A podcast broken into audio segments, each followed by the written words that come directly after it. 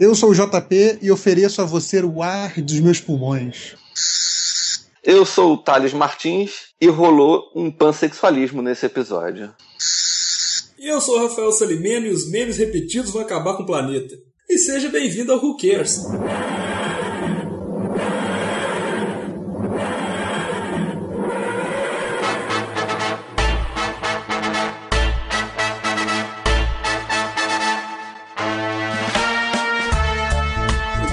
Bem-vindo de volta, você que ouviu a gente falando sobre um, um dos piores pilotos de série de todos os tempos. Bom que você está com a gente novamente. E um dos piores pilotos de podcast de todos os tempos, né? Pois é, isso foi. Também. É importante avisar também. Pra ser né? coerente, né, gente? Pô. Tudo bem, a gente tá tentando. Imagina que a gente nunca fez podcast, tá, galera? Mas então, Salimena, explica pra alguém que por acaso não ouviu o estrondoso sucesso que foi o primeiro episódio do Who Cares, pulou direto pro segundo. Do que, que se trata o Who Cares? O que é o seguinte, nós três somos fanáticos por Doctor Who e a gente não tem muito com quem conversar sobre a série, então a gente resolveu fazer esse podcast pra gente conversar entre a gente e a gente resolveu publicar esse podcast pra você entrar na conversa também. E aí, aí é legal que, assim, vamos ser sinceros. Todo podcast que fala de Doctor Who é essencialmente isso também, só que só a gente assume que é isso. Mas imagina o seguinte, bicho, é o nicho do nicho, sacou? Não é o nerd que gosta de um monte de coisa nerd, é simplesmente tá sendo o nicho do nicho, praticamente desconhecido, que de repente ficou conhecido, sacou? Isso é muito solitário. Eu tenho visto pelas internets afora aí que muita gente está começando a assistir Doctor Who agora, muita gente se arriscando nessa primeira temporada aí e muita gente que não terminou de ver tudo ainda. sabe? Sim. Então eu acho legal o podcast começar agora, que quem estiver estranhando esses primeiros episódios aí e tal, de repente ouvindo a, a conversa da gente que já assistiu mais um pouco, o cara pode entender melhor essa série. E o pessoal que já viu pode rever. E eu tô adorando rever, que eu tô vendo muita coisa que eu não tinha percebido de- da primeira vez, assim. Sem Verdade. dúvida. E, e é importante ficar sempre com o mantra de vai melhorar. Sim, a série e o A podcast. série vai melhorar, o podcast também. O podcast, quem sabe? O podcast, talvez. Acalma, você não entra em pânico. Mas o- uma coisa que eu acho que é importante, essa coisa de muita gente estar começando agora, eu tive um pouco essa impressão que o especial de 50 anos que foi pros cinemas foi pro Doctor Who meio que, sei lá, a morte do super-homem ou o desenho animado dos X-Men, sabe? sim. Foi um momento que se falou muito sobre isso na mídia, até na mídia civil, como diz o, o Thales, a ponto de interessar as pessoas de irem correr atrás das coisas, sabe? Será que a gente já pode dizer que, que é um fenômeno pop? Ah, com certeza. Principalmente por ser um, um programa de TV, né, cara? Uhum. Não tem aquele esquema de seriado, não é igual você assistir um Sopranos, assim, que já foi uma coisa feita pra figurar entre uma, uma produção bem feita, pra ser sempre comentada e tal. Esse realmente nasceu como um sítio do pica-pau amarelo. assim. Sem dúvida. Aliás, cara, Doctor Who é uma coisa que eu sou muito tranquilo com spoiler, viu? Eu já sabia de várias coisas, soube de várias coisas enquanto estava assistindo e nunca me tirou a graça de nada, assim. Ah, cara, mas isso é normal, né? Pra uma série que passa há 50 anos e a gente começou a ver outro dia, é difícil não, não, não saber nenhum spoiler, né? Até a coisa que muita gente fica assim, ah, mas tá falando que vai trocar o ator? Isso não é um segredo da série, sabe? Tipo, é normal a, a BBC anunciar Isso- isso foi um meses antes segredo. da temporada. a- Isso foi um segredo há 50 anos, né? Quando trocou a primeira vez o Sim, ator e todo foi pego de surpresa.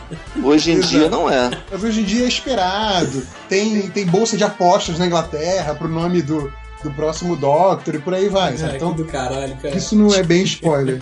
Fique tranquilo, ouvinte, nós vamos fazer o possível para não julgar spoilers na sua cara. Vamos?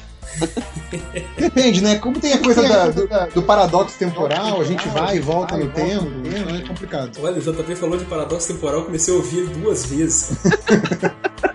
vamos discutir o episódio? Vamos, vamos, vamos viajar no tempo, vamos para o futuro. Então vamos nessa, vamos falar sobre The End of the World.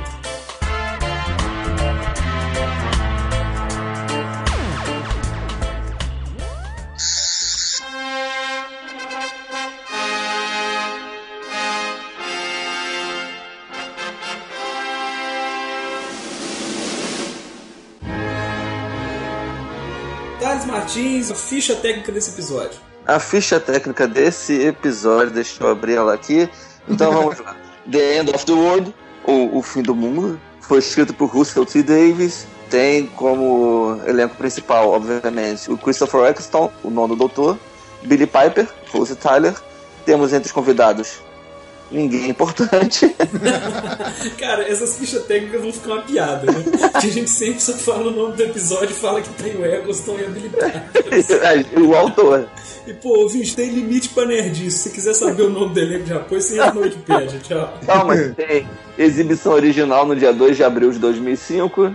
Isso é interessante, porque a gente faz uma linha do tempo, né? O, o que, que vocês estavam fazendo em abril de 2005? O que, eu tava fazendo em 2005? Não sei, cara. Eu, eu não tinha nem casado ainda quando começou. Verdade, verdade. Eu tinha acabado de, de conhecer vocês, eu acho. Pessoal É do? ITN. Aquela época que todo mundo era novo.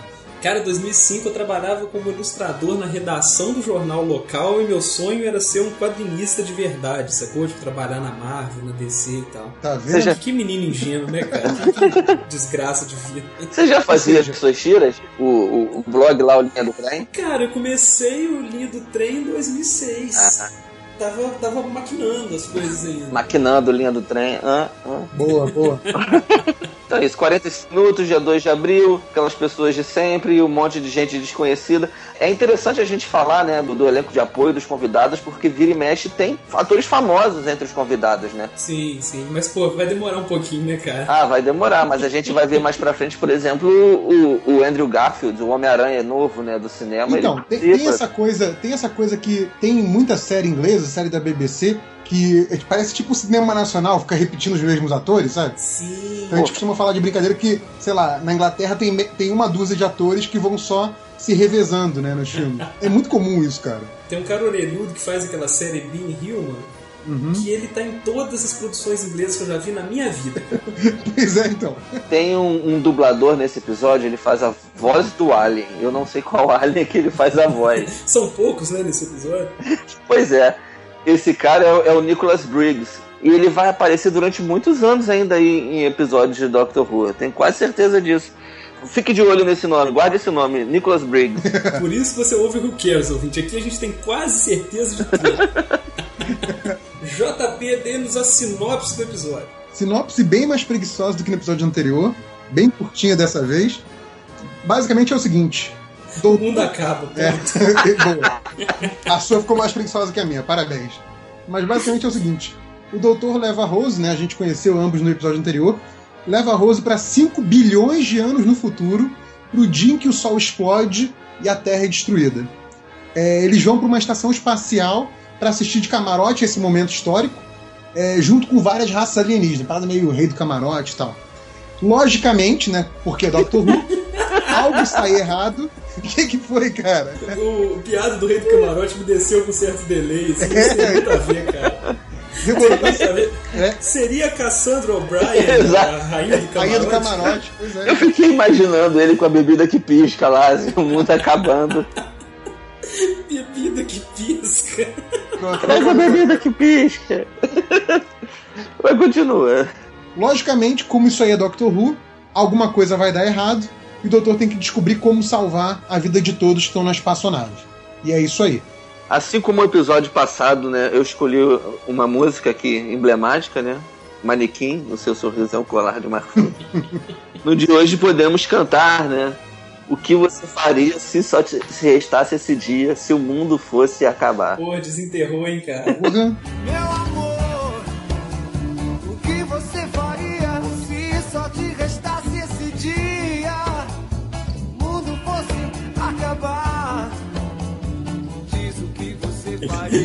Cara, o pior de citar essas músicas é ter que botar isso com trilha sonora. É, boa sorte aí. Não, mas o, o próprio Doctor Who já atrapalhou o episódio, já que a trilha sonora desse Sim. vai ser desgraçada. É algo que vamos comentar também. É, a trilha sonora desse é muito boa, cara. Então vamos discutir o fim do mundo do Doctor Who. Você faria. Me diz o que você faria.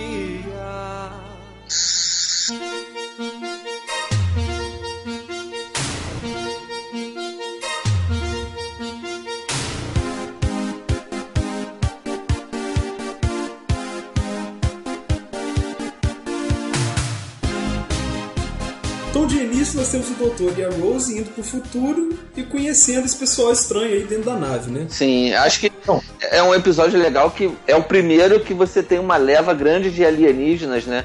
De estilos completamente diferentes, desde caras fantasiados com roupas, aqueles caras pareciam uns esfregões gigantes, né? ao, ao cara, ao sujeito com a cara pintada de verde, aos bonecos, né? Os animatronics lá, se é que dá pra dizer que aquilo é um Sim, sim. que é a Cassandra, que não é um animatronic, e o Face, pois é, eu não entendi também. Face of Bull mexe um pouquinho, né? Face of Boa. Pô, antes da gente ir pro, pros alienígenas aí, o que eu já achei muito legal desse episódio quando eu tava assistindo pela primeira vez foi ir pro futuro, né? Porque o, o primeiro tem aquela promessa, o cara que viaja no tempo vai ver coisas incríveis, e aí a gente fica vendo um manequim correndo na rua no presente. Exatamente. Aí nesse episódio ele já joga tudo na sua cara, sabe? É. Então ele já mostra o que, que a série vai Não, ser. eu, né? eu acho que inclusive isso, né? É, é ao mesmo tempo dentro do, da, da história e fora da história. Eu tô querendo não usar o termo técnico, que é diegese, porque parece muito babaca. Caralho, Eu uso, que é. cagação de regra, cara. Eu acho que você devia usar o termo e explicar o termo. Então, diegético é aquilo que ocorre dentro da historinha, certo? Então, assim, um exemplo ótimo, Thales, você que gosta desse exemplo, pronto. Quando o Superman pisca na, no finalzinho do Cavaleiro das Trevas. E essa piada nossa lá no MDM. Que ele pisca, Caralho, cara. pra, ele pisca pra Robin, né? Pra Carrie Kelly. Sim. E, e o Thales interpretou isso como ele piscando pro leitor, ou seja, ele levou um elemento que é diegético, que é dentro da Caralho, cara, o historinha. que, que eu tô fazendo gravando podcast com vocês? Esse negócio Batman pra puta que pariu. Mas assim, é interessante porque tem essa coisa, né? O, o Doctor oferece pra, pra Rose que futuro que ela quer ir. Então ele primeiro fala, acho que, sei lá, um século no futuro, depois 10 mil anos no futuro, depois chuta o balde e vai pra 5 bilhões no futuro. Né? Então, então tem essa coisa de que na história você vê o, o, o doutor que convidou a Rose pra viajar com ele naquela coisa de querer impressionar, né? Querer, tipo, olha como eu sou foda, eu não, eu não vou pra 100 anos no futuro, eu vou pra 5 bilhões, eu chuto o balde, né? E ao mesmo tempo, também é isso pro, pra quem tá assistindo. Que é tipo, cara, não é só manequim correndo na rua. Eu mostro um futuro longínquo, sabe? A série tem cacife pra isso. Então, eu acho que, que esse momento é legal porque fala nesses dois níveis, sabe? Então, Sim, sim. É, é- é a série se mostrando pro público também, ó. Tipo, olha como é que eu jogo um monte de alienígena na, na sua cara, sabe? Olha como essa série agora Momento show off, né? Sim. Show off total, pois é. E aí, outra coisa que eu achei legal também desse iniciozinho é que, ao contrário do, do primeiro episódio, começa a ter uma estrutura que é bem mais familiar, a gente vai vendo aí pra frente, que acho que praticamente todos os episódios vão ser assim daqui pra frente, que tem a cena pré-abertura, né? Que dá Sim, a, a é. situação básica do episódio e tal. Não tem isso no primeiro episódio, mas é uma coisa praticamente constante. Às vezes, só em episódio duplo, você, em vez de ter a cena pré-abertura, você tem aquele recap, né? Aquele Sim, sim. é, previamente em Doctor Who, né?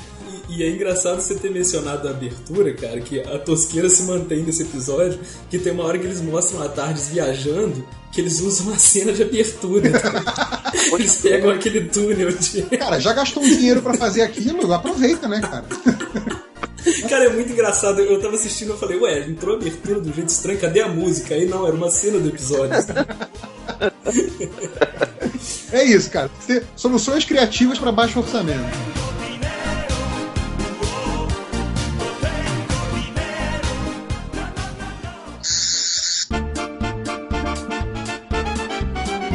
Então eles passam pela, pela abertura de novo e vão pro ano 5.5 barra maçã 26. Boa. E, pô, essa foi a primeira coisa que me chamou a atenção nesse episódio, que isso parece muito Guia do Mochileiro das Galáxias, né, cara? Sim. Um trecho que eu ia citar, que pra mim soa muito como Guia do Mochileiro, é a primeira aparição do papel levemente psíquico. Sim. Né? Não é um papel psíquico, não é um papel é, mágico, não é um papel viagem no tempo. É um papel levemente psíquico. Isso é demais. Esse, esse tipo de definição é muito Douglas Adams, né?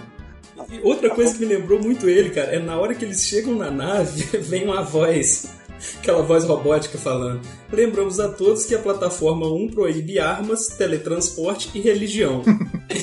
Isso é mochileiro demais, cara.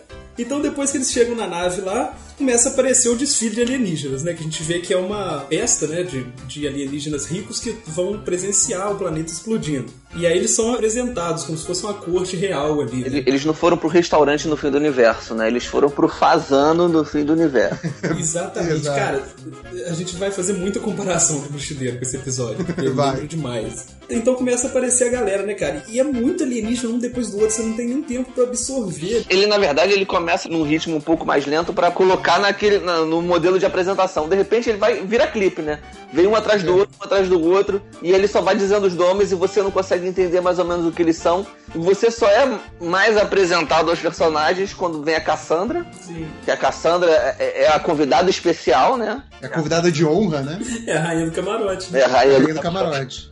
Quem- Eu acho, eu acho isso muito legal também, porque, de novo, comparando lá com o primeiro episódio, aumenta muito o escopo da série. No primeiro episódio, você fica com aquela sensação de que, ok, tudo ali tá muito contido e eu consegui entender tudo. Tipo, não, dá- não te dá a impressão que tinha muito além pra mostrar da consciência Nestem do que aquilo que a gente viu. O único alien que aparece é uma massa, né, cara? Exato. Uma massa disforme. Em compensação aqui, cada um desses aliens que é citado rápido, você tem a impressão de que tem uma história ali por trás que você fica com vontade de conhecer mais aquela estação, por que, que a Terra é importante, tudo mais.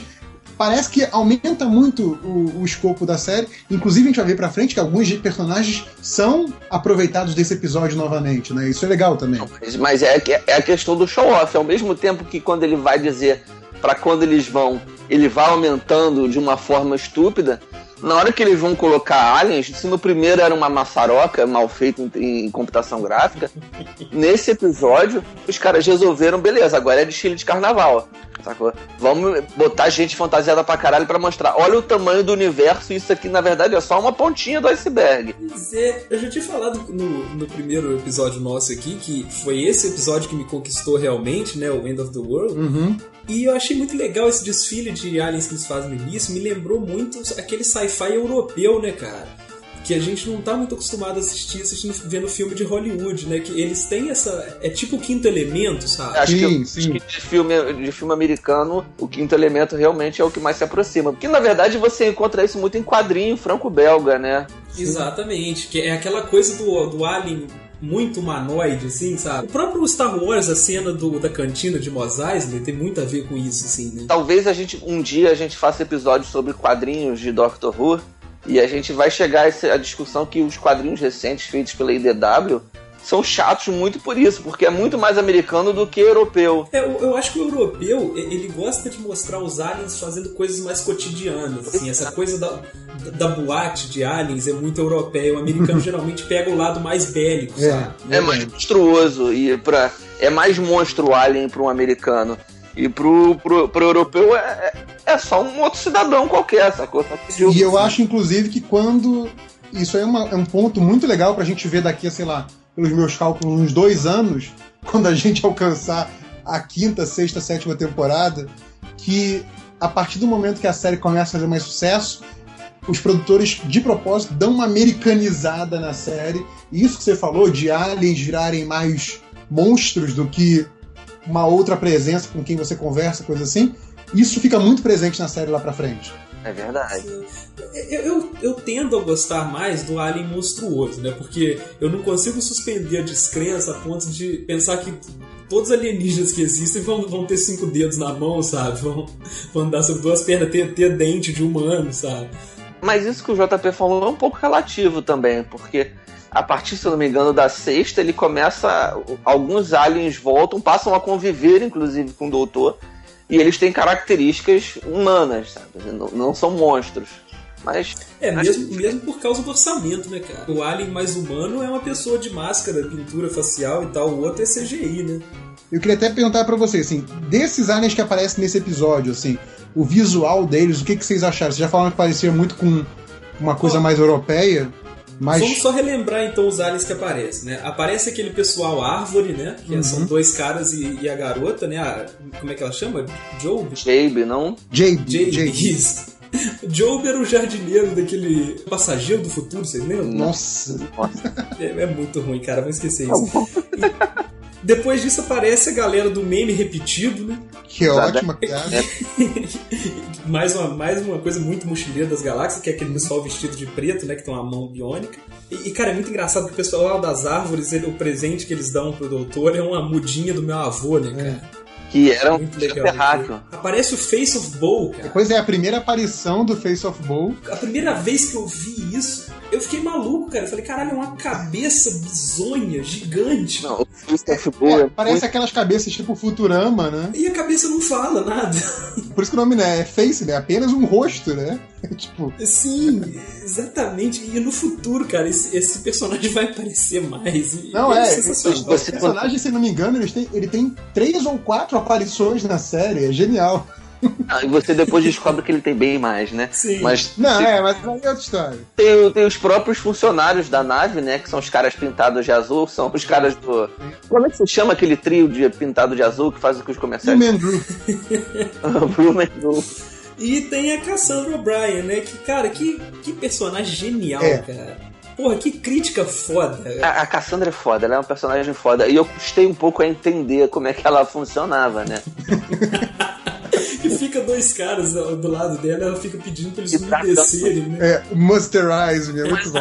Mas ao mesmo tempo ela tem aquela coisa tosca de filme B, né? De, de- Ela tem uma boca que ela fala, mas caralho, como é que ela fala se ela não tem pum? Sim, Sim, Nada não se faz explica sentido ali, é. nenhum, cara. Ai, sacou? Então, tipo, não faz sentido. Então ela, ela acaba sendo uma personagem tosca de filme B, divertidíssima, interessantíssima. Mas é legal, não, ela rouba as cenas ali. é legal quando você olha pra ela, você vê que tem todo um sistema nervoso, sacou? Ainda na pele. Então isso poderia explicar a coisa toda, né, cara? Mais ou menos, mas como os caras sem, sem, ser- tem sem pulmão, você não fala. Cara, não tenta explicar a Cassandra.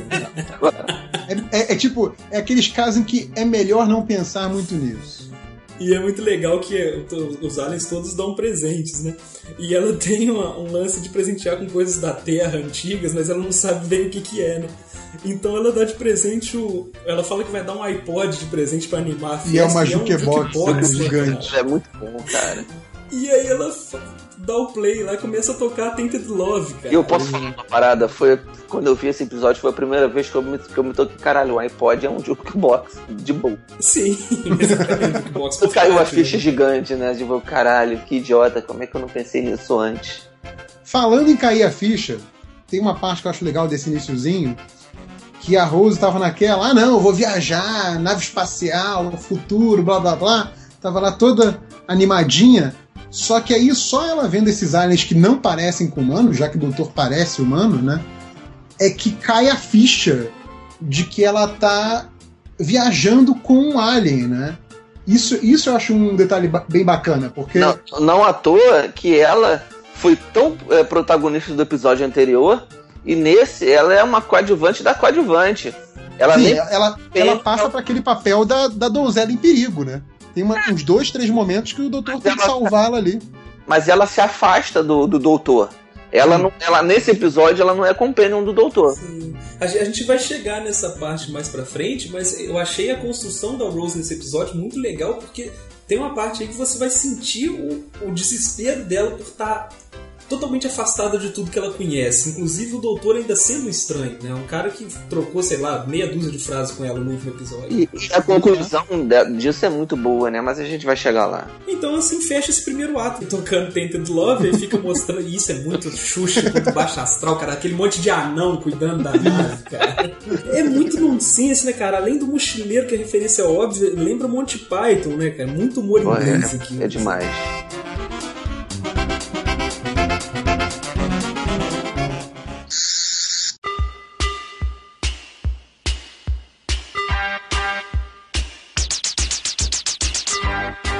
Seguida, a Rose e o Doutor conversam enquanto os presentes do pessoal do meme repetido começam a virar aquelas aranhazinhas de metal e se espalhar pela nave. né?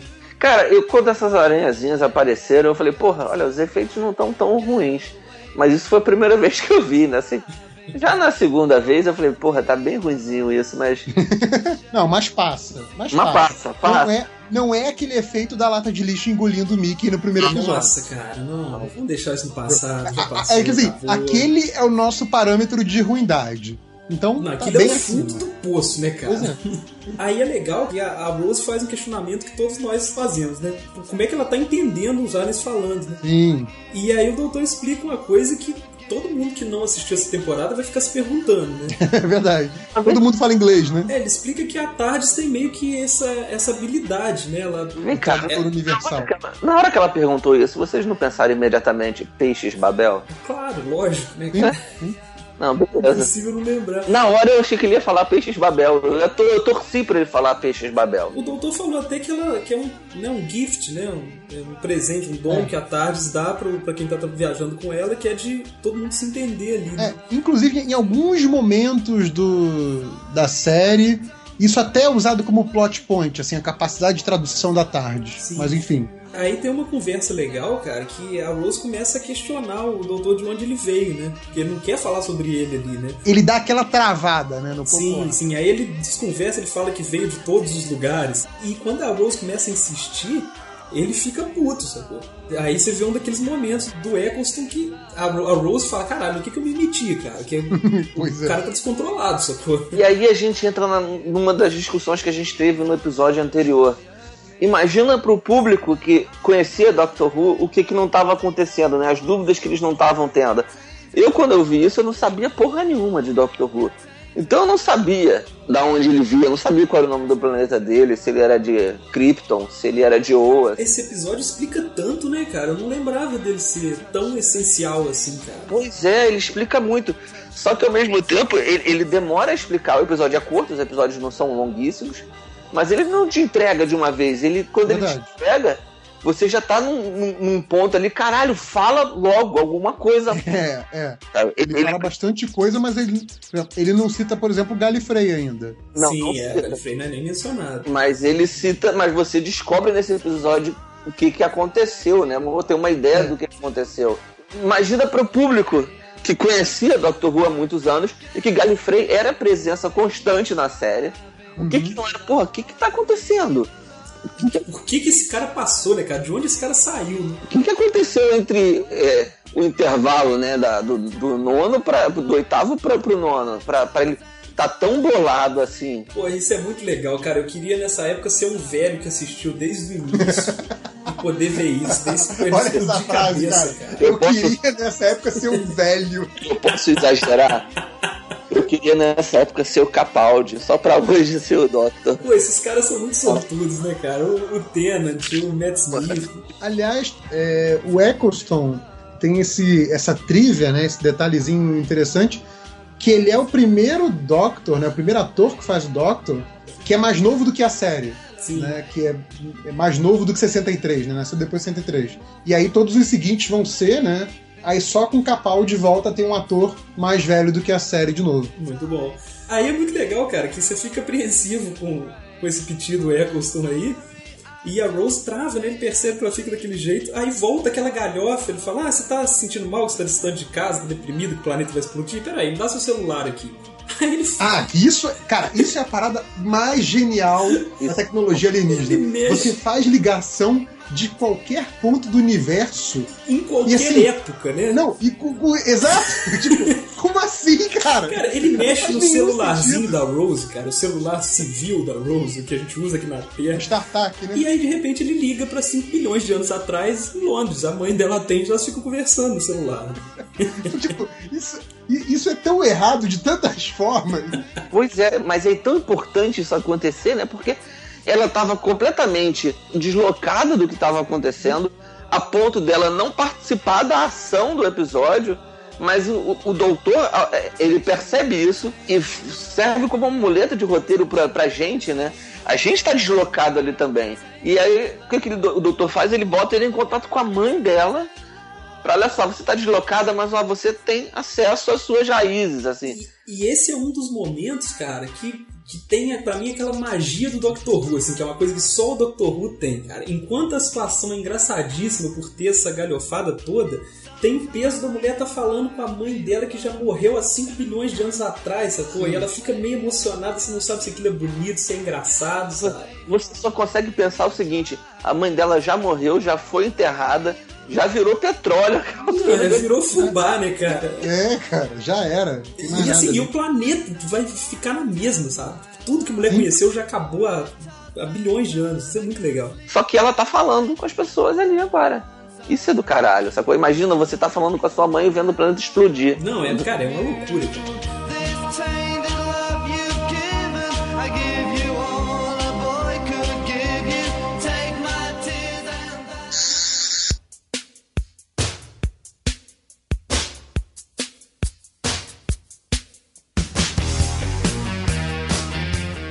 Daí as aranhas começam a aparecer por todos os lados, né? Elas matam o comissário, que era aquele alien azul, né? Que tava organizando a galera. E a Rose e o doutor se separam. O doutor vai com a mulher árvore lá ver o que, que tá acontecendo e a Rose é sequestrada. Sobre essa mulher árvore aí, a, a Jabe, né? Que o Doutor e a Rose se separam. E você tem a Jabe sendo a companion por esse episódio, né? Que é uma estrutura que a gente vê também em alguns episódios, que é bem comum, que é o doutor meio que adotar alguém pra ajudar ele pra aquela missão específica. Sim, e geralmente isso é serviço pra camisa vermelha de Star Trek, né, cara? Sim, exatamente, exatamente. Então, tem essa regra de ouro da série que é se o doutor gostou de você, cara, Exatamente. liga, liga pros seus pais, liga pros seus familiares e se despede, porque Cara, Você vai se fuder, uma coisa agora, seria Jack Bauer um Time Lord, cara? Porque é muito parecido. Jack Bauer faz exatamente isso. Ele fica amigo de, um policial lá da rua, sai pra viver É. aventuras e o cara sempre roda, cara. é aquela coisa, né? É um, é um truquezinho de roteiro barato pra caramba, Sim. né? Mas não é nem Mas por você- isso. É importante nesse episódio especificamente isso acontecer, porque a gente não conhece o doutor ainda ali. Sim. O episódio anterior, o doutor era só um cara esquisito. E a gente não sabe nada do background dele. Pô, a separação deles é muito útil pro, pro episódio e pra série, cara. É muito legal pra conhecer mais sobre os dois, assim. É basicamente o seguinte, olha só, é, Billy Piper, já foi a sua vez, agora é a vez do, do Christopher. Vamos dizer o que, o Christopher tá fazendo aqui. Aliás, a série chama Doctor Who, né? Exatamente. e esse episódio não se chama Rose, sacou? É, Cara, tem um negócio muito engraçado nessa parte, cara. Que aquele comissário da nave, a aranha sobe no teclado dele, aperta um botão do teclado e o cara morre carbonizado, cara. Que trabalho perigoso, né? Esse cara, o cara digitou errado ali, cara. Abre a janela e o sol mata ele? Por isso que vale sempre aquela mensagem, né? Usem filtro solar, Porra, demais, né? E o Mas cara tem assim, tempo pra reverter, sacou? Ele fica mexendo no teclado e morre. essa, essa coisa aí da, da Jabe, né? Tem, tem essas tradições aí da série que meio que começam aí, né? Ou recomeçam, não sei aí na, na série clássica o quanto que, que tem isso, mas eu acho que não tem. Que é, por exemplo, essa coisa do doutor meio que flertar com raças alienígenas, né? Você não vê muito o doutor flertando com humanos, tem aquela coisa dele dar um fora lá na, na Jaque, na, na Jaque, a mãe da Rose, logo de cara, mas com, com alienígenas, o doutor costuma dar uma flertada. Ele, ele é né? um cara de gostos, né? De gostos peculiares, né? cara? É. Essa mulher Então- árvore aí, ele se amarrou. Porra, mas esse, esse doutor é muito mais legal do que o que vai acontecer mais pra frente, né? Nas próximas temporadas. Cara, é, eu gostaria muito mais de ver o doutor flertando com uma porrada de alienígena durante a série do que esses romancezinhos que inventaram. Pô, isso aí é spoiler, hein? Ah, foda-se, spoiler agora. Falando aí da Jade ainda, que eu acho interessante também, essa coisa do flerte, é a coisa também dessa tradição de que sempre que o doutor, sei lá, simpatiza com alguém, é quase certo que a pessoa vai morrer. E principalmente, se no meio do episódio o doutor te convida pra viajar com ele, cara, você não vai durar até o fim do episódio. Sim. Né? Aquela regra do, da lotação máxima de companion. É, é a né? camisa vermelha de Star Trek, cara. Não vai rolar. É total sacou? camisa vermelha nesse aspecto. Esse vai ser o, né, o seu grande momento da sua vida, mas vai durar pouco. e aí, né, nessa hora que o Dr. e a Rose se separam, né? E aí a Rose fala que vai falar com o Michael Jackson. Que piada pesada hoje em dia, né? que aí ela vai falar com a Cassandra por causa das. Que é a Cassandra, né? E é absurdo, que, que humor negro, né, cara? E o pior de tudo é que ela confirma mais essa história de Michael Jackson, né? Quando a Cassandra começa a contar da vida dela na Terra e ela começa. Quando eu era um menininho. Caralho, tem isso? Tem, cara, ela fala, quando eu era um menino. Caralho, Isso não é erro da, da Porra, deve legenda, ser, cara. da tradução, É, do cara. Só pode ser, tem um limite pra bizarrice também, né, cara? Eu tenho que assistir de novo, mas na legenda tá quando eu era um menino. Bom, vamos criar. É porque provavelmente falou kid, né? E aí ele traduziu kid como menino, sei lá. provavelmente. As, as legendas pregam essas peças na gente. Pô, mas, faz, Netflix, né, gente? mas não, não- não- Ainda faz tudo, todo sentido, né? Sim, lógico. Porque, porque a Cassandra fala que ela fez 708 plásticas. É, É, é, só mais uma. E ela fala que ela vai fazer a, a, a número 709 na semana que vem. Ela fala que ela vai tingir o sangue dela. É muito bom, É. cara. Né? E aí é legal, cara, que a Rose tem uma discussão com ela. E ela fala com a mulher, pô, você não é mais humana, né? Você foi tão plastificada, tão cortada que não sobrou nada, assim.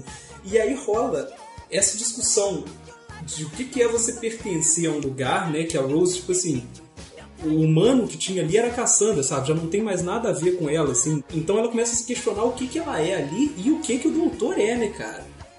E isso te- é, rola no final do episódio, a gente vai voltar nisso aí, uma metáfora muito foda entre o que a Rose tá sentindo e o que o doutor tá sentindo na situação. E aí a, a Jade também, né, a árvore lá, descobre, né, na, na maquininha dela o que que o doutor é, né? Essa cena aí deles lá no corredor em que ela fala do passado dele pra ele, essa cena eu tenho um probleminha com ela, porque assim, quando ela fala do passado, o doutor não só fica triste, como ele dá uma choradinha. chora, de, cara, tipo de assim- correr lágrima. Eu achei que forçou a barra. Não, cara, eu achei essa cena espetacular, cara, porque teoricamente é um dos doutores mais frios, né, do- dos que eu vi.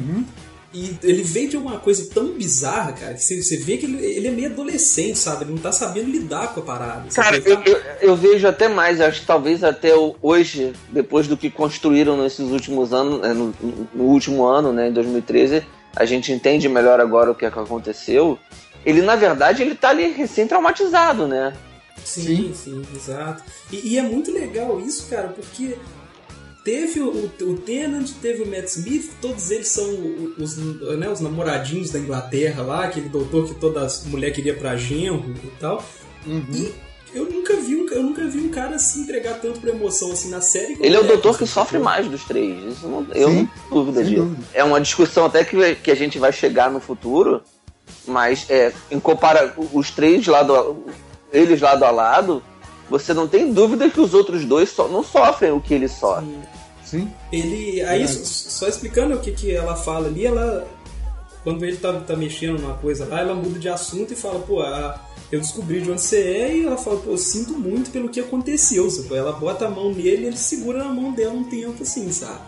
Naquele esquema de, de te considero pra caralho, sacou? Então, ali- até ali tudo bem. A choradinha eu achei forçação de Não, barra. curti, curti. Homem, homem que é homem não tem vergonha de chorar. Eu, eu, eu também curti. É, assim, vamos lá. É, Ele é um puta ator, mas não é tão puta ator assim. Então, assim, tipo. Não, não é bonito. Ele, ele chorando não, não, não, não fica bonito. Eu achei digno, pelo menos ele não, ele não enrugou a cara, sacou? Foi aquela chorada de, de, de beressa, o cara chorou like a boss. Eu gosto da ideia dele ter chorado. Eu só não gosto de Eu, ver eu chorar. achei, Não é, não, eu achei que foi muito gratuito. Eu achei que foi aquela coisa assim, ó. Gente, vejam, ele está triste. sabe? Mas eu acho que isso é mais um Eu acho que eu pensamento. precisava. Eu acho que é mais um pensamento que a gente tem hoje pela imagem que o. Que a gente construiu do doutor pelo que veio depois, sacou? Eu acho que naquela época isso não seria uma coisa. Por isso que eu tô falando, por isso que é legal rever, sabe? Eu acho que Uhum. se aquilo fosse escrito depois do que aconteceu já, ele não teria dado a choradinha, sabe?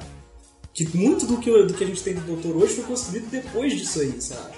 Mas aí que tá, meu problema não é a choradinha. Eu acho que ele tinha que chorar ali. O que, que ele tinha que fazer, tá? Eu só acho que ele chorou feio. Parecia que jogaram água na cara dele. É, Mas é. provavelmente é isso, né, cara? Porra, que é. o cara tá no meio de um monte de ET, tem uma mulher com cara de árvore do lado dele, que ator que choraria de verdade ali, cara. Só se o cara parar pra pensar, falar, cara, o que, que eu tô fazendo com a minha carreira, sacou? Aí, aí podia rolar. É, mas tá. Eu achei, achei meio gratuito. Acho que o Thales chegou no ponto, cara. É meio gratuito demais. Cala a assim. boca, cara. O que, que foi? O gato tá miando aqui. e agora ele quer conversar, cara. que Ele só não mia, ele fica do meu lado e fica miando num tom estranho, muito esquisito. Ah, meu gato também dialoga, acho que não tem problema não. Acho que ele tá vindo falando sozinho, ele tá achando que eu tô interagindo com ele, sacou?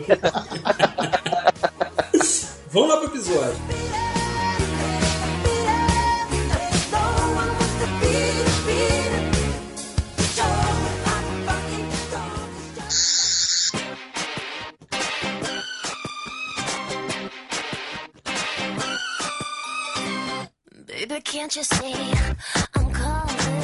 Depois disso, a, a Rose se encontra numa cela, né? Em que o- a película que protege a nave da explosão está sendo baixada ali, né? E paralelamente a isso, o doutor descobre quem está por trás dessa sabotagem da nave. O que eu acho interessante depois, aí, já um pouco mais pra frente, você falou do- dele descobrir, é que, em vez de simplesmente virar e falar pra todo mundo.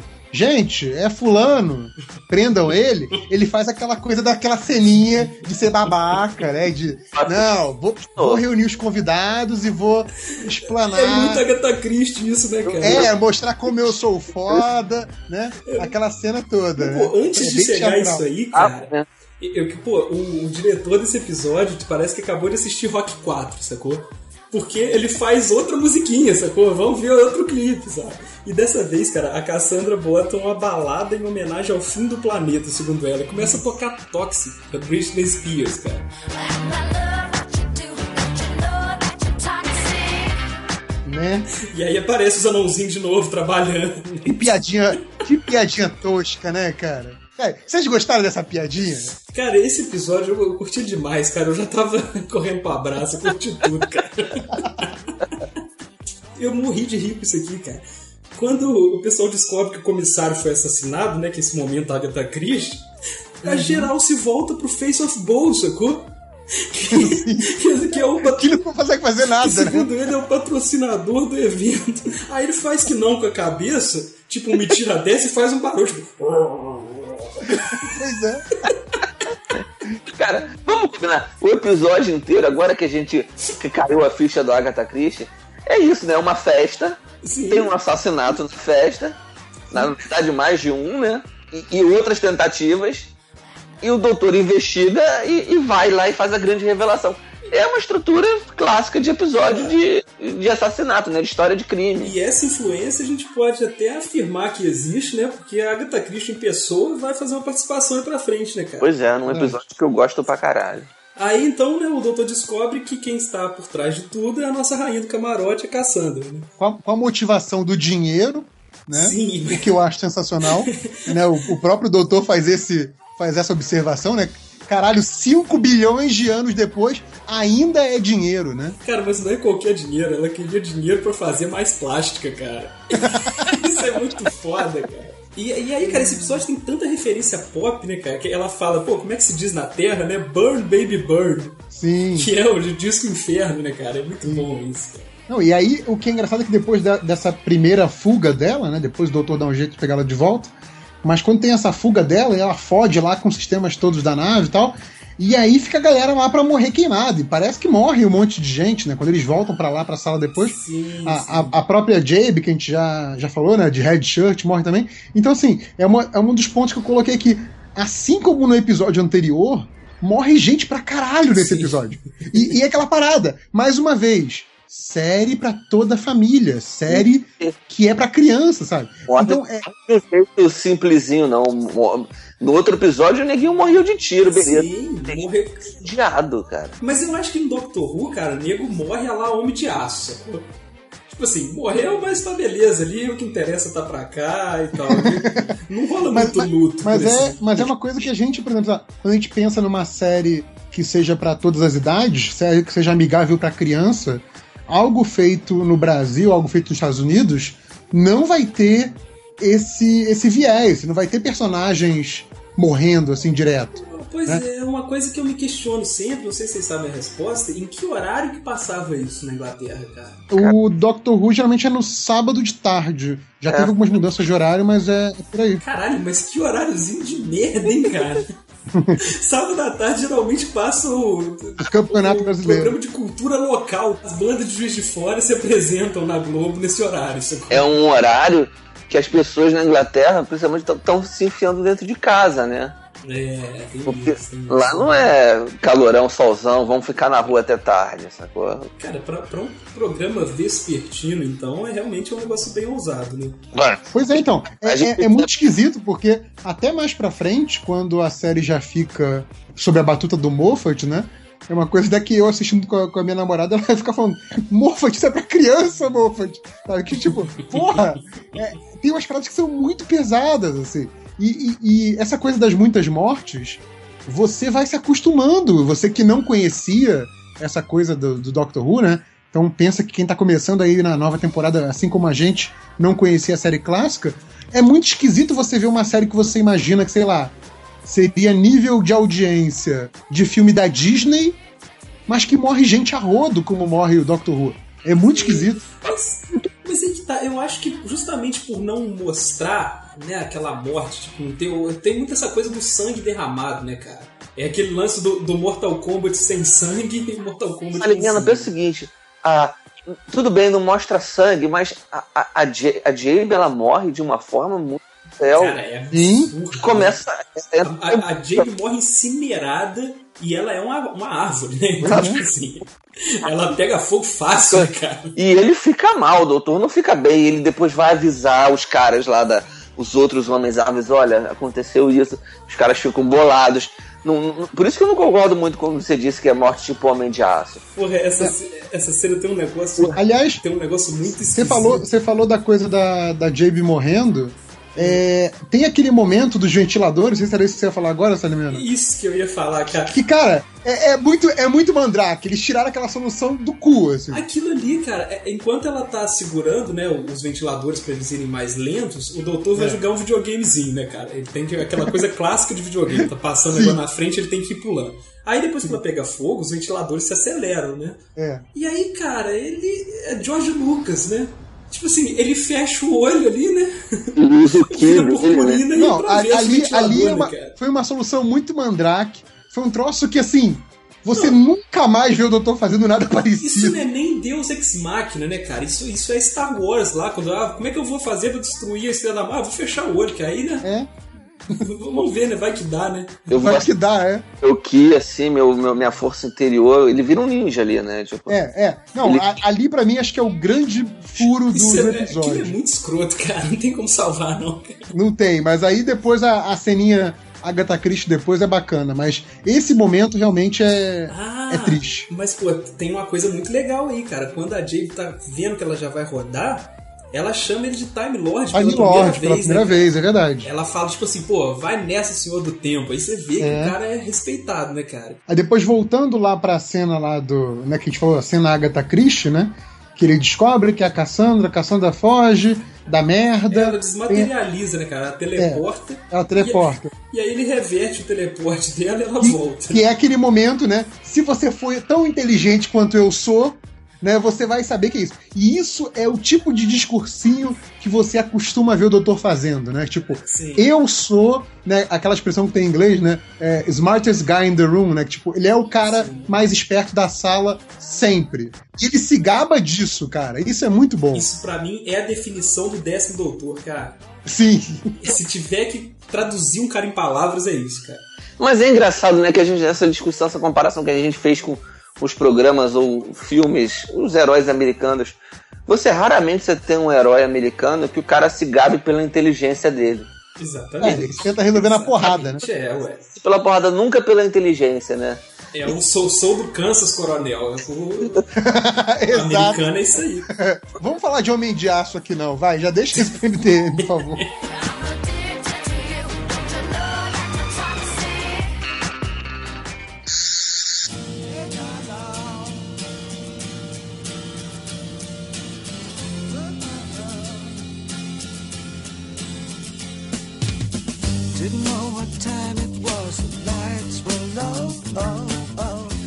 E aí a volta ela começa a rachar porque os caras que ficam umedecendo ela não vieram junto, né? Não, antes dela, dela ir, né? Quando os caras levantam. ah, cara, aquilo é isso pra mim é a parte escrota do episódio, não é, não, não é um ventilador. É quando os caras usam um borrifador, o borrifador vira uma arma. Assim, tipo, cara, eu não percebi isso não, cara. simplesmente. Não, é que aí ela, ela fala, ela fala, meninos peguem eles, não sei o que, meninos, sei lá, alguma coisa, e aí eles levantam o borrifador de forma ameaçadora em relação ao, ao doutor. Aí o doutor vira e fala, né, eles vão fazer o quê? Me umedecer? e aí ela fala, não, eles podem jogar ácido em você com isso. Né? Ó, então, já nesses dois episódios, isso se tornou uma constante da série. Os capangas do vilão que tira a arma do cu, né, cara? Que o manequim abaixava a mão tinha um trabuco lá dentro, né? E o outro que é o borrifador de umidade também borrifa ácido, né? Sim, Deve ter uma cara. chave, né? Tipo vapor, ácido. Imagina se o cara erra, né? É que nem o teclado, é que nem o teclado. Se o cara erra a chave, queima. Cara, Porque- O ano 5 bilhão lá, cara, é- são tempos muito perigosos, cara. Qualquer erro pode ser fatal, cara. É complicado, é complicado. E aí é, é muito, é muito bizarro, cara, que ela começa a rachar, né? Porque ela tá sem umidade ali, né? Como ela é só uma película de pele, ela precisa disso o tempo todo. E aí o doutor começa a assistir com prazer a mulher morrer, né, cara? Pois é, e aí tem mais um momento de- dessa diferença de comportamento do doutor com a Rose, né? Você vê que a, a Rose que tinha discutido com ela antes pede pro doutor salvar ela, né? Não insiste muito, mas pede. É, pô, é- é- foi só uma discussão, né, cara? Você não quer ver o outro lado morrer, né, cara? Exato. E aí, e o doutor fala: não, cara, já viveu demais, tem que pagar pelos crimes, foda-se. E aí, mais uma vez, feriado pra criança, você tem a- ela meio que estourando, né? Arrebentando aquela pele e voando pedaços de carne. E o herói do episódio é que assistiu tudo quieto, sacou? Deixando mané ela Breaking. Bad o caralho, cara. Pois O- é. O, o doutor aí é muito mais sinistro, cara. Pois é, então. Um copo É, é bem, é bem bizarro esse final, se você for pra pensar, né? Ou ele não faz porra nenhuma. E, e é muito legal, cara, você perceber o que foi construído do doutor depois disso, né? Que você pensar nisso hoje em dia seria meio surreal. O doutor- os doutores atuais não fariam isso. Ele evoluiu um pouquinho depois disso aí, cara. Nessa época aí o cara tava comentarista de internet, sacou? Tem que morrer, sabe? Mas aí é, é aquilo que a gente vai descobrir com o tempo, né? Ser um doutor pós-guerra, né? Exatamente. Exato. Aí é legal, cara, que depois que resolve a situação, a Rose percebe que ninguém viu nem prestou atenção no fim do mundo, né, cara? Verdade. Aí bate uma, uma, uma vibe ruim nela do cacete, né? Que ela fala, caralho, tipo assim, literalmente o meu mundo caiu. A Terra acabou, a humanidade tá longe, ninguém prestou atenção, tudo que ela conhecia foi pro saco. E aí o, o doutor leva ela pro passado, né? Pra, Os tempos atuais. é, pois é, isso aí. Pra acalmar os ânimos um pouquinho, né? E é muito legal, cara, que assim que eles voltam, o doutor vê que a Rose tá mal e ele, aí ele conta tudo, né? Que o planeta dele foi destruído numa guerra e ele é o último sobrevivente, né? O último dos Time Lords. A gente finalmente Exatamente, fica sabendo o que, que aconteceu. que eu ia mencionar é que é a primeira vez que usa-se esse termo que vira praticamente um, um dos títulos dele, né? Ao longo da série, né? Fica uma coisa acho que tão tão tão marcante como, sei lá, o Super-Homem, o último filho de Krypton, né? Sim, fica sim. é, fica isso muito marcante ao longo da série, né? Depois ele ganha outros outros epítetos aí, outro, outras nomenclaturas, mas essa é, é a primeira que a gente vê desde o início que vai marcando ele. E eu acho que marca muito esse doutor especificamente. né? Esse doutor, ele é o último dos Time Lords, né? Então ele é o cara solitário no espaço que não tem mais mais é, família, que não tem mais raça, que não tem mais planeta natal, né? E rola um peso muito grande nesse final, né? E faz sentido ele ser, eles deixar a mulher explodir, né? A Cassandra explodir no final. Ele é um cara solitário, ele é um cara que ainda não, não voltou a ser o doutor que ele era antes da guerra, né? Ele não é o cara tranquilo, mais bossa nova, né? Mas, É aquele herói de faroeste, né, cara? exatamente, ele é um. O homem sem nome. Exatamente. O Russell Davis, velho, tá muito de parabéns, cara. Essa construção desse episódio, cara, é, é sensacional, porque ele deu a, a Rose a, a possibilidade dela se sentir como o doutor, né? O que, que é ser o último da sua espécie, ver seu planeta explodindo, sacou? Sem, sem poder fazer muita coisa ali. E aí bota os dois em pé de igualdade, sabe? Naquele final ali, eles estão olhando um pro outro, sentindo exatamente a mesma coisa, sacou? Sim, sim. O Russell T. Davis, ele.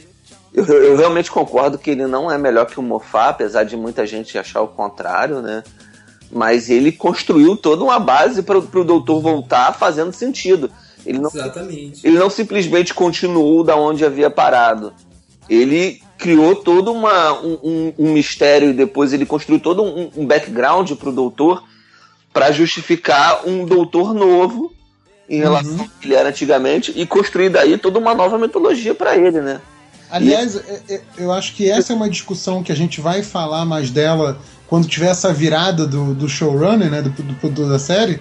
E uma coisa que falam na internet que eu discordo bastante é que essa coisa de que colocar o Russell Davis e o Stephen Moffat como coisas diametralmente opostas, quando na verdade eu só vejo é, diferenças de algumas abordagens, mas eu acho que a, a série nova e a série clássica são realmente muito diferentes. E eu não vejo essa diferença toda entre as primeiras temporadas da série nova e as temporadas mais recentes. Eu acho que, é, eu, eu acho que num, num certo sentido, num grande, num grande parte do, do sentido, o que o Moffat faz é continuar o que o Russell Davis fez, claro que dando a cara dele. Aqui no Brasil tudo vira Fla-Flu, né? Isso que eu ia falar, as pessoas tendem a futebolizar as Futebolizar. coisas. cara. Sega, Nintendo, Sega, aquelas coisas. Você não, Nintendo. pode, você não pode coexistir duas coisas legais. PT, PSDB. Cara, é tudo Fla-Flu, sacou?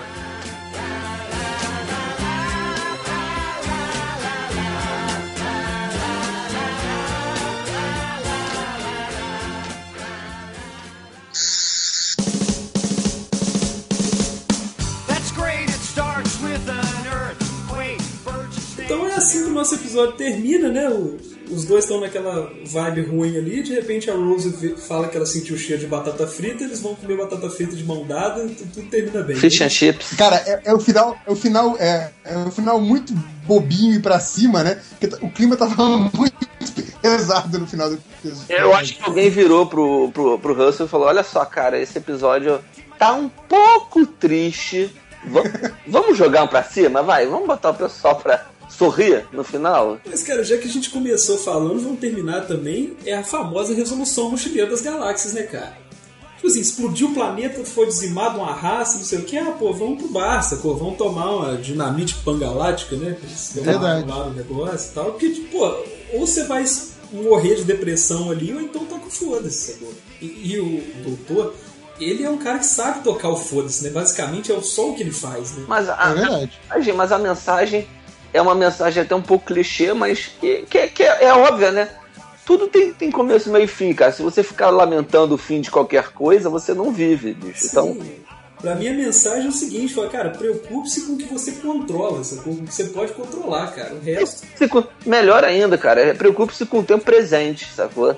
Não adianta você se preocupar com o passado. Na verdade, pra mim, essa é a grande mensagem do Dr. Who sempre. Sim, eu nem não se preocupe nem com o passado, nem com o futuro, né, cara? Preocupe-se com o que você está fazendo, independentemente do que você esteja fazendo, seja no futuro ou no passado. Mas é com o que você está vivendo. Se você ficar se preocupando o que que você vai fazer amanhã, o que você vai fazer, o que você fez ontem, você não vai viver aquele momento que você. o presente, né? Mesmo que seja daqui a 5 bilhões de anos. Não à toa que eles não viveram o presente no quando eles estavam no futuro, que eles não viram o planeta ser destruído. Sim, exatamente. Olha só, cara, é a primeira vez que eu vi esse episódio, eu nunca imaginei que eu ia extrair tantas, né, lições bonitas dele, assim. Pra mim, pra mim, a mensagem do episódio é: vilão tem mais é que secar e morrer. Fez merda, tem que secar e morrer. Pronto. É isso que o doutor nos ensina. Mas enfim, Fechamos mais um episódio, né? Deu um episódio bem melhor do que o anterior, né? Agora deu pra sacar. era isso que eu ia falar também. Cara, Muito melhor, tá vendo? melhora de, de um episódio pra outro, né? Sim, eu fico Mas- imaginando, se, se os ingleses já garantiram uma temporada inteirinha da série só com aquele piloto, faço ideia que aconteceu depois desse. né? Mas, E ainda não é o episódio que, que me conquista pra série. A gente vai chegar nele ainda, vai demorar um tempinho ainda. É longe de falar que é um- o meu episódio favorito, assim, né? Mas me garantiu, a- garantiu minha audiência, pelo menos. esse, esse, esse me segurou. Pois é. Esse episódio me deixou curioso. E ó, hoje em dia, eu não sei né, como é que vai ser rever os outros, mas eu posso ser na lista dos meus 10 favoritos, cara. Não, cara, acho que, sei lá, pra mim, nada, nada antes da quinta temporada tá nos 10 favoritos. Não, para, cara. Tem que ter um Eccleston, cara. Não dá, cara. pelo menos um Eu- eu- entre os meus três favoritos tem um da primeira temporada. Com Mas, certeza. JP, se, se o doutor não tivesse chorado, você botava esse? Não, cara, ele ainda, ele ainda tem muito de, de tosqueira, cara. É porque a, a produção ruim me incomoda, entendeu? É, é muito. Sim, é ele muito... Tem, ele tem o, ar- o ar, o ar Cara, sabe por que, que não me incomoda a produção ruim? Porque até hoje, eu, se eu parar pra assistir um episódio de Jaspion, eu vou achar maneiro, sabe? Não, pois é, eu entendo se te incomodasse da primeira vez que você viu, né? Mas agora, pô, a gente já viu tanta tosqueira depois disso, cara. Cara, Não, não, assim, agora, agora eu relevo, penso só na história, mas assim. curtia tosqueira antes, cara, de Doctor Who, cara. Exatamente, fica a lição da amiga de vocês lá, né? Abraça a tosqueira, cara. Pois é, cara, se você se você gostou de super-herói japonês um dia na sua vida, sacou? Você vai gostar de. Eu tinha seis anos, tá? Que diferença é essa, cara? parar pra assistir hoje, eu tenho aqui DVD do Jasper. Se eu parar pra assistir, eu fico vidrado até o fim. Eu acho Não, a muito. única coisa de infância que eu continuo assistindo se passar é o pica-pau, cara. Pica-pau é sensacional. Cara, mas você- eu acho que tá faltando, JP, você assistir episódios da série clássica. Nossa, Que aí seu grau de tosqueira, cara, você vai, vai explodir, sabe? critério vai mudar, é. Porque não é que a maquiagem é ruim. Os alienígenas simplesmente não têm maquiagem, são pessoas.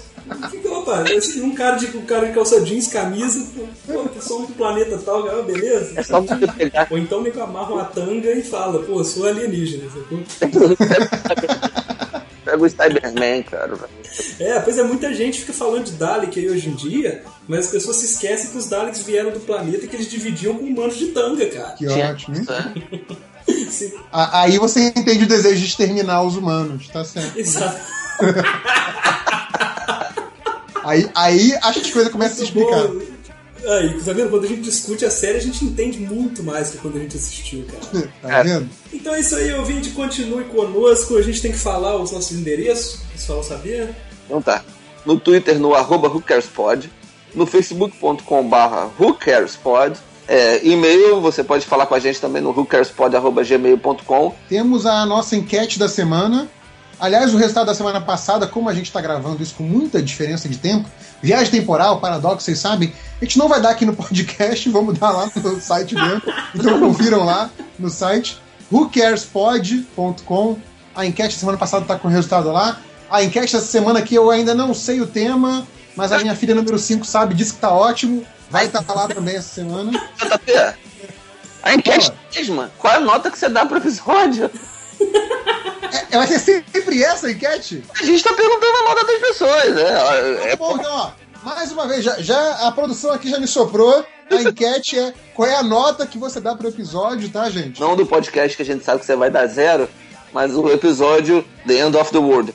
Eu acho que agora você foi genial de dizer que não é a nota do podcast, porque eu acho que ia ter umas antas, umas capivaras dando a nota do podcast. A gente não quer saber a sua nota pro podcast, só do episódio. A nota do podcast é a mesma do episódio Rose. então, ouvinte, fale com a gente, porque é um podcast novo, não é exatamente uma temática nova, então a sua opinião realmente é importante pra gente pela primeira vez na vida. Nós queremos ouvir é o que você pensa disso. Ah, aqui não é o melhor do mundo, a gente quer saber a sua opinião. Exatamente. O JP fica com essa vibe de MDM aí, nada É. disso. Somos um podcast sério agora, nosso objetivo é ser comprado pelo Jovem Nerd.